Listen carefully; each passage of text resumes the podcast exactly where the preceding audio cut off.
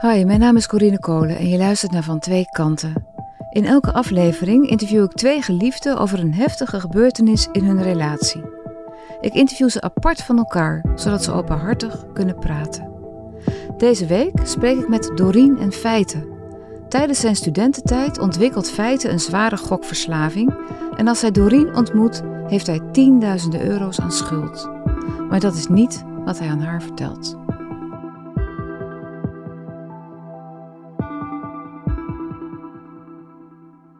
Heb uh, Doreen leren kennen in uh, Rotterdam bij uh, Popcore Paper Moon. We gingen altijd op maandagavond gingen we repeteren met dat koor. En daarna gingen we meestal nog wat drinken in een, in een café daar in de buurt. En dan ging niet iedereen van de 30 meter. Dus dat werd, dat werd een soort kleiner groepje en daar zat zij bij. Nou, ik was 28 en sowieso op zoek naar een relatie. Dus ik lette sowieso op uh, vrije jongens die er rondliepen. En hij was een van de jongens die daar toen ook... Dit was een nieuwe ster uh, die ik zag. Ik denk, oh, nou ja, het leuk, ziet er leuk uit. Weet je, dat is eerst het eerste wat je dan ziet. Oh, nieuwe, nieuwe kansen. en heb je die kansen ook uh, genomen? Nou, helemaal niet in het begin. Want hij was echt super jong, vond ik nog. En ook net klaar met zijn opleiding. En echt nog zo'n student. En ik was eigenlijk best wel, best wel serieus aan het werk. En hij rookte superveel, dat ik echt een ontzettende afknapper vond. Ik vond het een stoere, zelfstandige, intelligente vrouw. Doreen had heel veel gereisd. Dat vond ik ook, uh, dat vond ik ook mooi. Dat had ik zelf niet. Dan was het ook altijd belangrijk, zou ze ook uh, meegaan met de groep wat drinken na het popcorn. Dat werd, ja, een, belangrijk sociaal ding. En daarna werd het vervolgens nog belangrijker als ze dan daarna wat gingen drinken. Hoe gaat het de groep dan zitten? En dan was het fijn dat ik naast haar zat. En toen uh, had hij een keer, was er een keer een Nederlands elftal wedstrijd op tv. Die gingen we bij hem thuis samen kijken. Toen was ik echt super zenuwachtig opeens. Oh, dit is wel echt dus ja, toen voelde ik het opeens, toen gebeurde het eigenlijk gewoon toch. En toen maakte dat rook ook opeens niet meer uit. Herinner je nog jullie eerste zoen?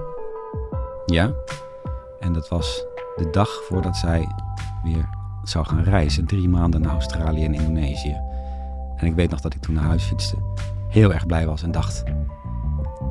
Dit is typisch voor mij. Op het aller, aller, aller, allerlaatste moment gebeurt er iets. En daarna gaat ze drie maanden weg. Was je toen verliefd? Ja, enorm. Ja. ja. Ik geloofde het eigenlijk gewoon niet. Dat ik verliefd was, was voor mij wel iets wat ik herkende. Maar dat dat wederzijds ook zo heftig was, dat ik echt nog nooit meegemaakt. En toen heb ik hem gebeld van, is het waar? Volgens mij heb ik toen gegild en zei, ja, hoezo? ik denk, oh. Waarom geloofde je hem niet? Omdat ik dacht dat, nee, dat het niet voor mij weg, weglast, uh, denk ik überhaupt. Waarom dacht je dat? Geen idee. Had ik in mijn eigen hoofd gezet ja, er waren heel veel mensen om me heen die altijd verkering kregen en relaties en trouwen en zelfs al kinderen. Ik denk, nou, of dat voor mij ooit gaat gebeuren. Ik dacht dat ik zelf dacht dat ik gewoon niet leuk genoeg was. Hoe vaak uh, schrijven jullie elkaar? Ik denk zeker één keer in de week al die maanden. Ik schreef over de dingen die ik meemaakte, over het popcore en over hoe het was om in Rotterdam te wonen. En Doreen schreef over haar, uh, haar reis. Waren er ook dingen die je, die je niet vertelde in die brieven? Ja, die waren er ook. Ja. Ik gokte. Ik was, uh, ik was of ik ben, dat is altijd een moeilijke discussie. Maar ik, ik heb een gokprobleem. Het begon op mijn zestiende, denk ik, op de middelbare school. Dan gingen we altijd met een groep uh, vrienden naar een, aan het eind van de week naar een café. En daar stonden die apparaten ook. Ik heb met een vriend afgesproken, joh, dat moeten we ook een keer doen. En we hadden allebei een Rexdaler meegenomen. En hij heeft een Rexdaler gespeeld en er gebeurde niks. En ik heb een Rexdaler gespeeld en ik won gelijk 50 gulden. En dat was, ja, ik kreeg 1 gulden 75 zakgeld. Dus dat was heel erg veel geld. En toen ben ik dat meer gaan doen in allemaal automaten die er ook waren in de buurt. Want op dat moment leek het ook alsof ze overal stonden. Dat was me daarvoor nog niet echt opgevallen. En toen ik op kamers ging in Groningen is het helemaal uit de hand uh, gelopen. Het werd meer en meer en meer.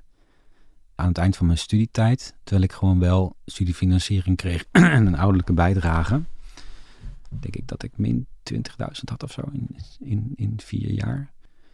Ja, dan moet je gaan werken. Ik had een PABO-diploma, dus ik moest voor de klas. Dus toen ben ik verhuisd naar Rotterdam. Dus toen ik begon te werken, zeg maar vlak voordat ik Doreen leerde kennen, toen had ik ook niks. Maar ik had wel een vaste baan en een regulier vast inkomen. En dan dat bood ook weer mogelijkheden. Want dan kun je vervolgens persoonlijke leningen gaan afsluiten, wat als een student natuurlijk niet kan. Dus dat ben ik ook gaan doen. Dus ik had een persoonlijke lening en een doorlopend krediet en uiteindelijk een bouwdepot, maar ik had een huurhuis. Dus in die situatie leerde ik Doreen kennen, maar dat was niet het eerste wat ik tegen haar zei natuurlijk.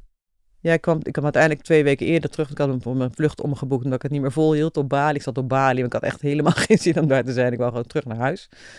En toen had ik het een soort van georganiseerd dat hij woont. Wij wonen in Rotterdam en mijn broer ook. Dus ik had gezorgd dat mijn broer dan maar eh, met feiten mee moest rijden. Ik, ik regelde dat soort dingen altijd uh, op afstand. En we zijn naar mijn huis gereden in Rotterdam. En daar is ze toen een paar dagen gebleven. Terwijl het eigenlijk best logisch zou zijn dat ze eerst ook naar haar eigen huis zou gaan. En toen zijn we vervolgens een periode alsmaar heen en weer gegaan. Op een van die avonden dat we in bed lagen, zei hij dat hij me iets moest vertellen. Dat was denk ik wel binnen twee dagen of zo hoor. En toen dacht ik dus weer in mijn oude gedachten, oh het zal wel, hij is toch homo. of het wordt toch niks, of het blijkt, het, zal wel toch misgaan. Maar toen vertelde hij dus dat hij een gokverslaving had gehad. Uh, met nadruk op het verleden. En dat ik dat wel moest weten. En toen dacht ik, oh, nou ja, weet je, als dat alles is, dat was meer mijn uh, gevoel. En ik heb hem toen wel gevraagd of hij ook uh, nog een, een, een, hoe noem je dat, een schulden had ergens. Want ik denk, ja, die heb je dan als je gokverslaafd bent geweest. En dat ontkende hij toen. Het huis ik ook super bang dat ik meteen zei, ja, zijn idee was, oh nou, dan gooit ze me net zwart weer uit. Want dat wil natuurlijk niemand, een man die gokverslaving heeft gehad. En ik reageerde daar nogal relaxed op, want ik dacht dat hij het uit ging maken. Ik denk, nou ja, daar kun, daar kun je uitkomen. Dat is iets wat een probleem kan zijn, maar niet iets waar je, wat meteen een dealbreaker hoeft te zijn. Uh, voor mij niet. Ze zei, ja, weet je, ik vind jou leuk, maar ik hou helemaal, Doreen houdt niet van verslavingen. Ze noemde zichzelf ook onverslaafbaar. En dat vond ik een prachtig woord. Ik rookte en ik dronk af en toe te veel. Maar ik, denk dat Doreen dat ook ergens wel op de een of andere manier, op de een of andere vreemde manier aantrekkelijk vond. Ja, nee, het maakt iemand ja, in mijn ogen eerder interessant dan, uh, dan niet. Want ik denk, nog zo'n saaie erbij, zeg maar, dan wordt het helemaal niks. Dus ik deed me meer voor als een levensgenieter. Ik ben ook wel een levensgenieter, maar dat gokken was compleet... Dat had me te pakken.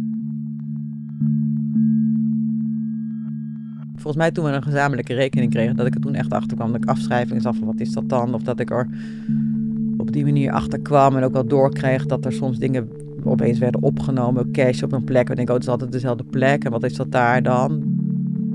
En dan werd ik eerst heel boos en vooral ook heel verdrietig. Maar in feite, die was zo in staat om zo, nog zoveel verdrietiger te worden dan ik. Dat ik denk, ja, zijn schuldgevoel is zo enorm als hij, als, het, als hij er weer de mist in ging. Dat hij zichzelf altijd harder bijna strafte dan dat ik nog eens extra kon doen. Ja, maar ik, ik vraag me dan af, wat, uh, want je had Doreen leren kennen, je had die, die, die had die school, je had een, een, een leven waar je ja. nou, wat, wat regelmatig was, je had je grote liefde on, mm -hmm. uh, ontmoet. Wat maakte dan toch dat je weer ging gokken?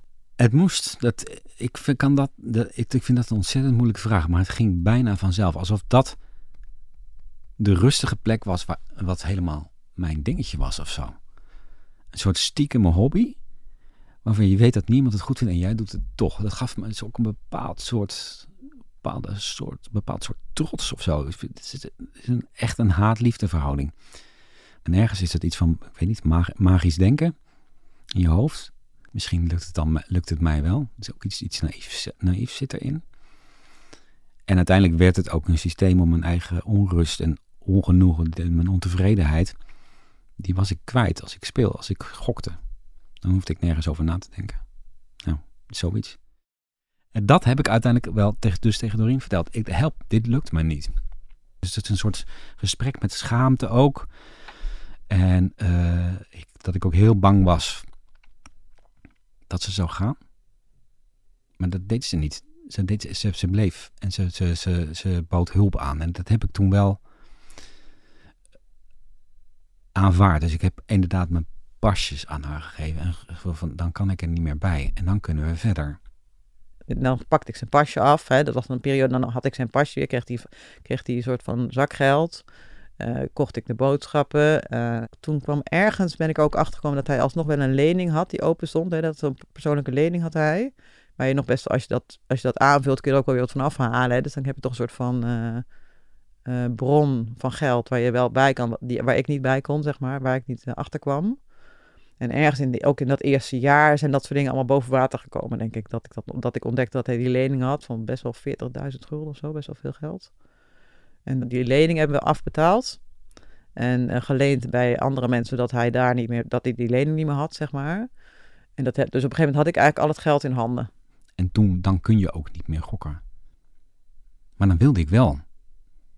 Dus toen kwamen langzamerhand die dingen, want dus je, je, je hebt dan altijd te dealen met volwassenheid. Hè? Van, uh, weet ik veel, je moet een broek kopen of iets dergelijks. Ik moet zij dan mee? En Doreen was wel vol vertrouwen. En dat vind ik nog steeds mooi. Dus ze zei, nee, nee, ze dan hier, ga, ga die broek dan kopen, weet je wel. Dat kan gewoon. En dan ging ik vol passie en spanning en sensatie de stad. En dan, ik had, ik kon erbij. En dan kom je in een soort tweestrijd terecht. En dat heb ik haar, vertelde ik haar dan niet. Maar dan pinde ik contant geld. En dan rekende ik niet die broek af met, mijn, uh, met een pasje, maar met, met contant geld. En dan nam ik natuurlijk meer op. En dan zei ik dat die broek duurder was. Dat soort rare dingen kwamen, kwam ik in, in terecht. En controleerde jij dan wel of hij dat had uitgegeven aan die broek en niet een broek voor 75 euro? Nee. En dan... Nee. Waarom niet? Ja, omdat ik denk, waar, dan kun je beter met je relatie ophouden, denk ik. Als je zo erbovenop gaat zitten, denk ja, dan is de, de verhouding is al behoorlijk zoek, hè? Denk ik, als, ik zo, als je zoveel verantwoordelijkheid overneemt. En ik heb gewoon een hekel aan machtsverschillen. Dat, daar vind, dat past niet bij mij. Ik denk, ja, dat is dan toch jij verantwoordelijkheid. Als ik dan, ik ben er al heel lang van uitgegaan dat als hij zei dat het zo was, dat het waar was. Ik denk, ja, waar moet ik beginnen als ik niks meer geloof van wat je zegt? Waar is dan de waarheid nog? Ja, dat, dat, dat denk ik voor mij, dat had ik niet volgehouden. Heel vaak achteraf, na een paar dagen, vertelde ik haar dan, het is toch anders gegaan. Omdat ik dan dacht, ja, maar dit is... Je wil met die vrouw verder, dan, kan je, dan kun je niet liegen. Hoe reageerde zij dan? Boos. Heel verdrietig.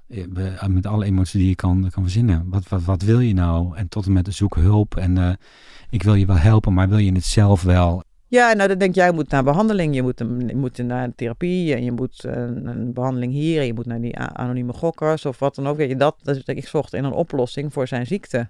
Als, ja, dat is natuurlijk de logische reactie als dokter, dat je zoekt voor een oplossing voor een ziektebeeld. Was je bang om hem kwijt te raken? Ja, zeker. Ja. Misschien dat, dat zou wel goed. Dat ik dacht, dat ik, als ik dacht, als ik dit werkelijk ga voelen, dan moeten we stoppen. Dat wou ik echt niet. Dus ik heb er heel veel ingeleverd om dat vol te houden, denk ik. Ja. ja. Waarom was je zo bang om hem kwijt te raken? Ja, dan kwamen we terug bij het begin, hè. Ja, ik denk, nou, dan wordt het niks meer. Of, en ik, wil, ik wilde hem, ja, het was niet alleen maar slecht, hè. Dus je gaat een soort van onderhandelen met je gevoel misschien wel. Van ja, oké, okay, dan is dit dus de dealbreaker, maar dan heb ik hem niet meer, heb ik, verlies ik de hele feiten. Hè? Niet alleen die gokfeiten raak je kwijt, maar de rest ook. En dat wou ik niet. En ja, dat zijn wel gesprekken. Dus ik heb, ik heb heel veel nieuwe kansen van Doreen gekregen. Dat is onvoorstelbaar. En uiteindelijk, dus de, elke keer als hij dan weer gokte en het weer misging en ook wel weer heel verdrietig was en somber was, dan dacht ik, oh, het gaat mis. Totdat uiteindelijk hadden we dat hele financiële stuk goed. En toen dacht ik, nou, nu is het klaar. Weet je, nu weet ik niet meer hoe hij nog aan geld moet komen, dus stopt hij met gok, want het kan gewoon niet meer. Uiteindelijk zijn we in Arnhem terechtgekomen en uh, verhuisd. En ben ik de directeur van de basisschool geworden. Het was toen net zo dat de, de school, uh, alle scholen eigenlijk in Nederland, de basisscholen, waren bezig met het organiseren van hun overblijfsysteem. Dat de kinderen tussen de middag kunnen overblijven. Dus zo kwam ik daar aan als piepjong directeurtje. Dus nou, maar krijg je die, breng je die school voor jezelf in kaart. En uh, nou, hoe is dat geregeld hier? Dat was geregeld door, door, door grootouders, denk ik. Of, of mensen die in de buurt wonen. En die kinderen konden dan blijven. Uh, tussen de middag, die namen 2 euro mee. Dat werd in een potje gedaan. En dat, ging, dat geld ging naar een overblijfregeling. Dus dat was de enige contante geldstroom ook op die school.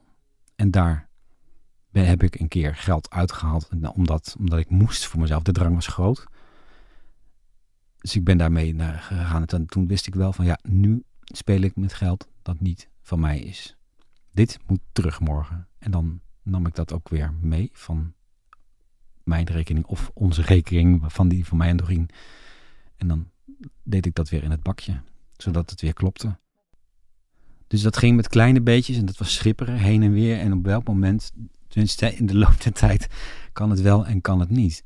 En uiteindelijk kreeg elke school een, via een, een, een donatie geoormerkt geld van de overheid voor de overblijfrekening. Daar, richt daarmee maar een overblijfsysteem in. Er werd niet gevraagd of je dat nodig had. Dat kreeg je gewoon.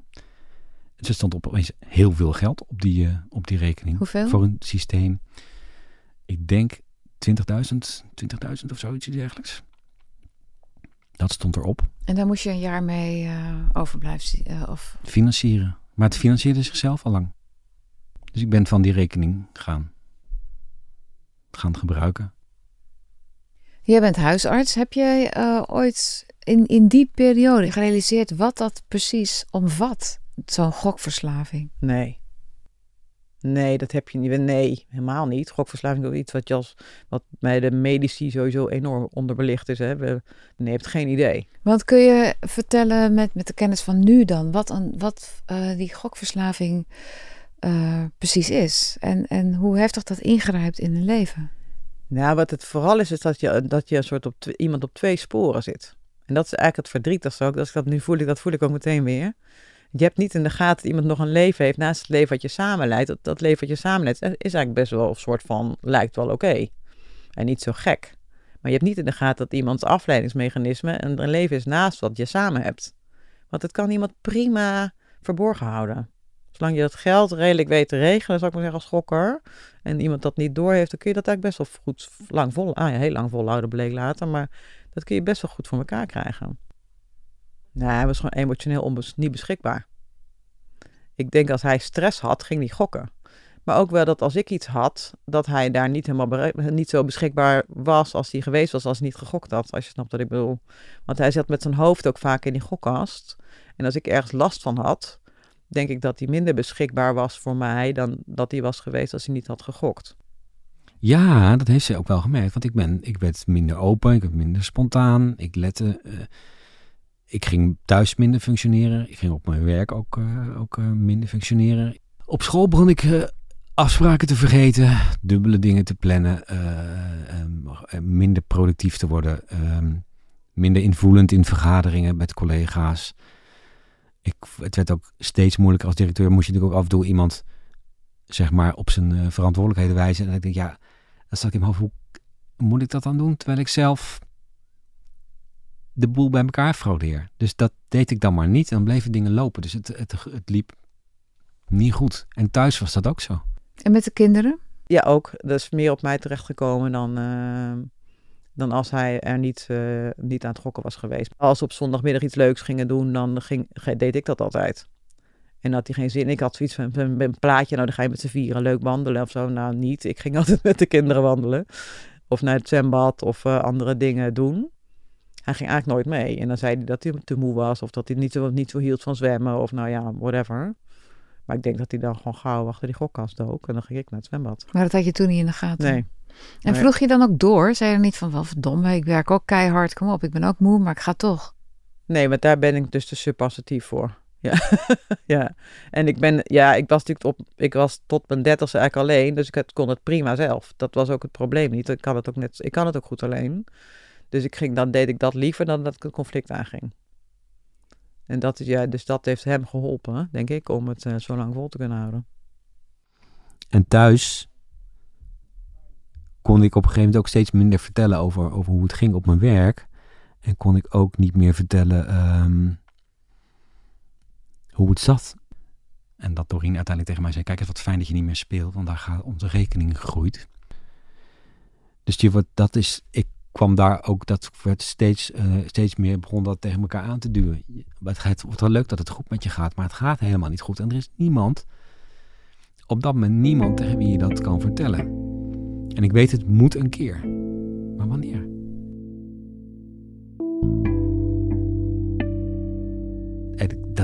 Dat kwam dus ook niet, dat moment. Nou ja, ja dat kwam gedwongen, maar dat kwam niet. Maar Doreen merkte wel dat je je niet Ja. goed voelde en die vroeg dan aan je... Nee, dat klopt. Want Doreen merkte ook Doreen merkte dat ik magerder werd. Dat ik minder zei. Dat ik slechter sliep. En die vroeg van, hoe gaat het met je? Wat, wat is er aan de hand? Is het je werk? En dan zei ik, ja, ik heb stress. Ik vind dit, dit- en dat was ook een soort van logisch. Je hebt net een nieuwe baan. Of nog niet zo heel erg lang. Is het dan wel wat voor je, dat directeur zijn? Ja, en ik denk, ja, als ik dat ook moet... Als ik daarmee stop... ik kon daar ook niet mee stoppen. Dat wilde ik natuurlijk heel graag. Maar dan zou mijn opvolger binnen een aantal uren in de boeken alles in de raad hebben. Dat kon niet. Dus ik moest daar ook blijven. Dus ik voelde me gevangen. We hadden een zomer voordat het uitkwam, waren we op vakantie. En toen was hij al wel gestrest. En toen dacht ik, wat is er toch aan de hand? En ik snapte het niet. En dan, zelfs dan, hoe stom kun je zijn na 15 jaar, dat je denkt, hè, zou dat het niet wezen? Ik heb daar serieus niet aan gedacht.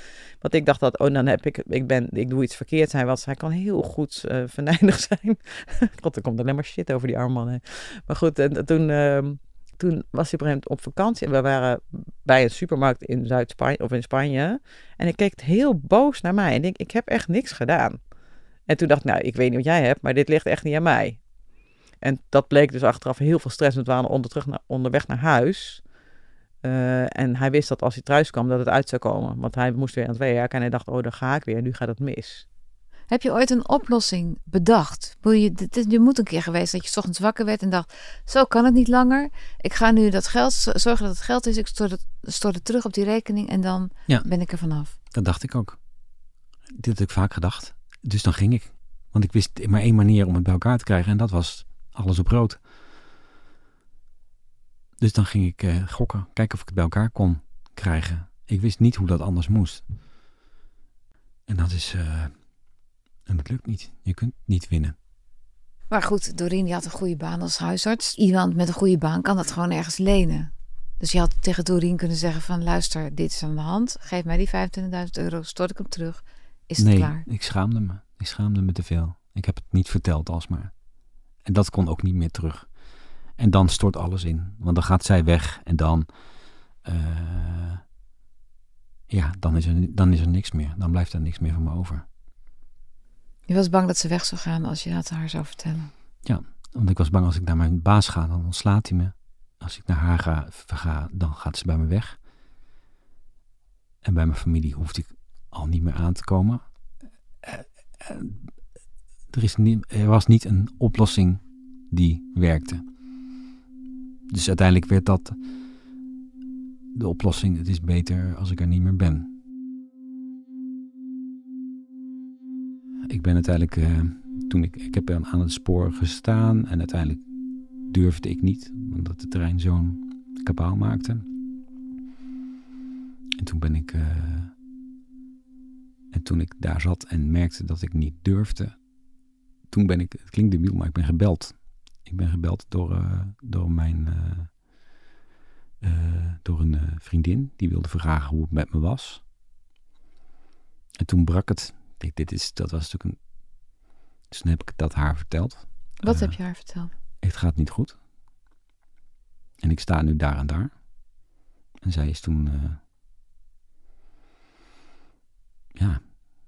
Zij heeft me zover gekregen dat ik. de- je, moet, je moet nu wat gaan doen. Ik ga je vrouw bellen. En ik zei: Dat moet je niet doen, want ze gaat bij me weg. dus uiteindelijk. Heeft ze mij zover gekregen dat ik naar het, eh, naar het eh, ziekenhuis ben gereden. Ik werd geweld mijn werk door iemand van de crisisdienst van de, van de GGZ-instelling dat feiten daar had. Omdat hij bij het spoor vandaan was gehaald.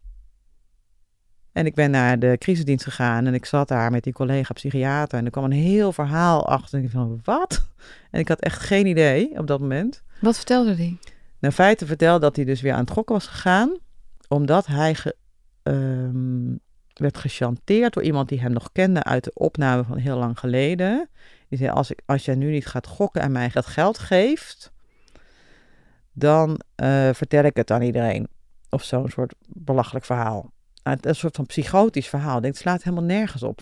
Wat zag je voor man zitten toen je daar binnenkwam? Nou, volgens mij echt een verschrompelde man. Nee, er was niks meer van over.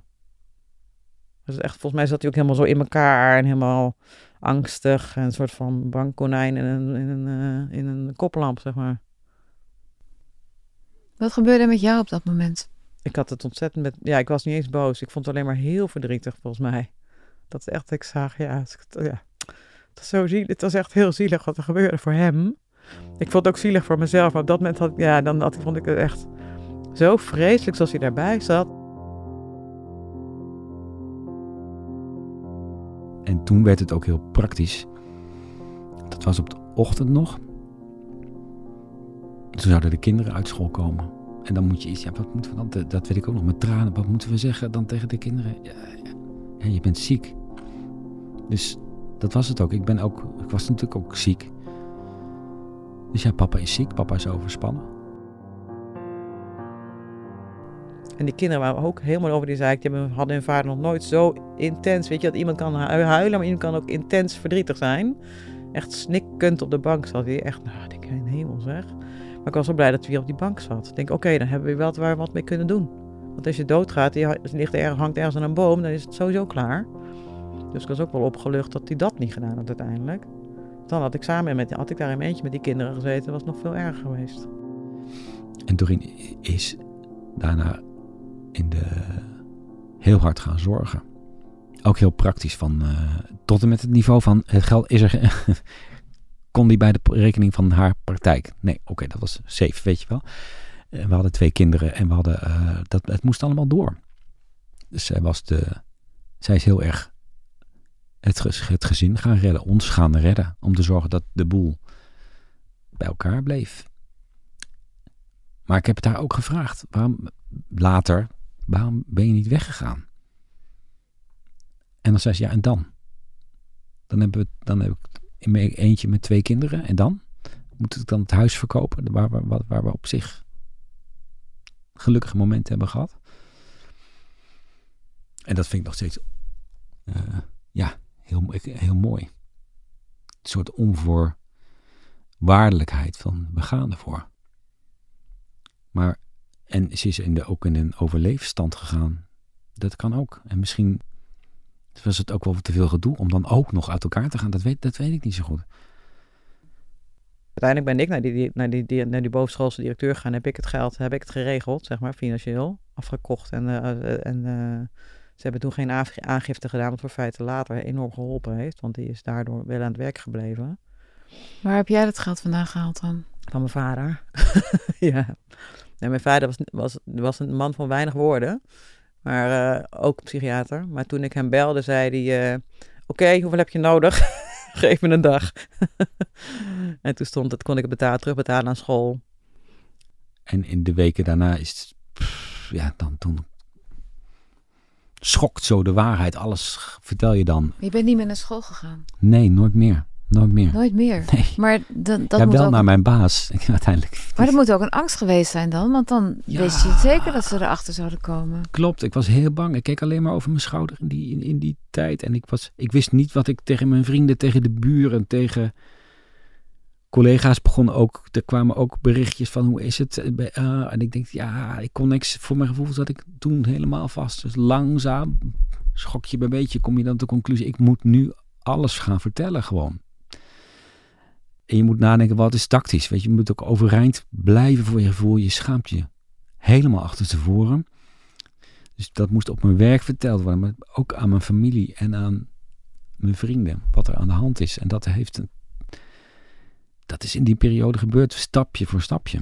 En elke keer weer opladen en, dan, en hopen dat je niet, dat was, daar was ik ook heel bang voor, dat je afgewezen wordt. Dat iemand zegt, met jou wil ik nooit meer wat te maken hebben. En dat is iets, van, ja, dat, het ergste wat er kan gebeuren. En, en wat gebeurt er dan in die weken en maanden daarna?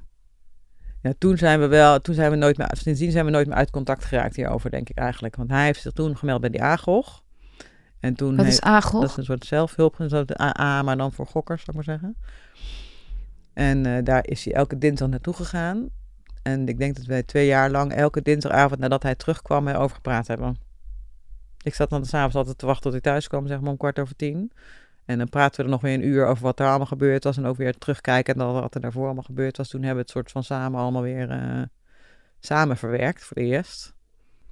En wat ik toen heb gezien is de echte feiten die daar eigenlijk ook vaak wel niet helemaal was. Omdat, wat ik eerder zei, dat die afleiding, dat er was altijd nog een, een tweede spoor. En nu waren opeens, die kwamen die sporen samen voor het eerst. Heb je de neiging nog steeds? Nee. Ik weet dan, ja, nee, ja, ik voel het, dan denk ik, oh ja, oh ja, ik zou heel graag willen, maar dat moet ik niet meer doen. Dat is wel, dat, dat het echt niet goed voor me is, dat is sterker geworden dan de liefde. Het is misschien een, als een oude, ja, zoals ik me ook nog wel de, de, de, de, de verliefdheid vroeger op iemand anders zeg maar goed kan voorstellen. Maar ja, dat is niet meer. Ik doe dat niet, ik doe dat niet meer. Maar dat heeft dus gewoon simpelweg met wilskracht te maken. Nee, niet helemaal. Want ik, ik snap het, het magische stukje van ooit komt de klapper, zeg maar. Ooit, dat sprookje, daar geloof ik niet meer in. Ben je helemaal niet meer bang dat hij nog een keertje er vandoor gaat met het geld? Nee. Nee, nou, nee. Nou, ik zeg nooit 100%, maar ik denk dat ik 95% zeker weet dat hij dat niet meer doet, zeg Hoezo maar. dan? Ja, want je weet, ik weet ook, ik heb wel zoveel vertrouwen ingeleverd, dat, dat, dat, dat, dat komt nooit met 100%. Dat heb ik al tegen hem gezegd hoor, ik kan jou nooit 100% gaan vertrouwen. Misschien achteraf als ze 85 zijn, dat ik denk, nou, dat is me best meegevallen. En het gaat ook wel goed, maar ik denk dat ik altijd ergens nu nooit meer dat stemmetje in mijn achterhoofd helemaal kwijtraak, dat ik hem 100% vertrouw. Dus dat hebben we wel, dat hebben we serieus wel ingeleverd natuurlijk. Is dat erg? Nou, het is meer verdrietig. Ja, het is wel jammer dat het zo is. Maar ja, het is, dat is de schade die je oploopt, denk ik. Ja. Maar het is ook, geen, ook weer geen reden om ermee op te houden. Maar ik denk, ja, het is wel wat er, wat er gebeurd is. Ja.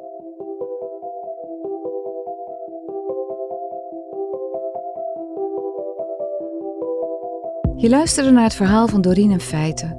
Als je onze podcast mooi vindt, dan help je ons enorm door hem aan te raden aan je vrienden of een recensie achter te laten. Je kan ook direct reageren op dit verhaal of jezelf aanmelden om je verhaal te delen. En dat kan via vantweekanten.volkskrant.nl. Loop jij zelf rond met gedachten aan zelfmoord of maak je je zorgen over iemand anders? Bel dan met 0900 0113 of chat via www.113.nl. En dat kan anoniem en het is gratis en ze zijn 24 uur per dag bereikbaar.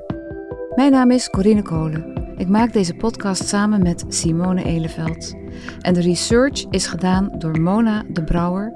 Eindredactie was van Corinne van Duin. De begin- en eindtune is van Lula13. Bedankt voor het luisteren.